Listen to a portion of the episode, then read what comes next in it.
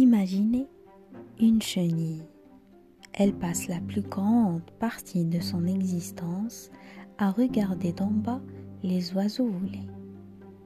Il s'indigne de son propre destin et de sa forme. Je suis la plus méprisable des créatures, pense-t-elle. Laide, répugnante, condamnée à ramper sur la terre. Un jour, cependant, la nature lui demande de tisser un cocon. La voilà effrayée.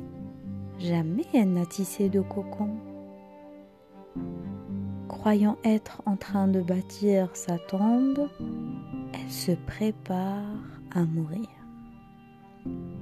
Bien que malheureuse du sort qui était le sien jusque-là, elle se plaint encore à Dieu.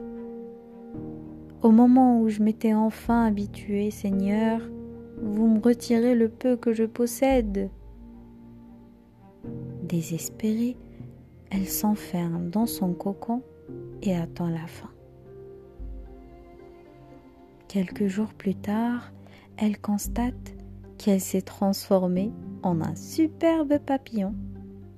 Elle peut voler dans le ciel et les hommes l'admirent. Elle s'étonne du sens de la vie et des desseins de Dieu.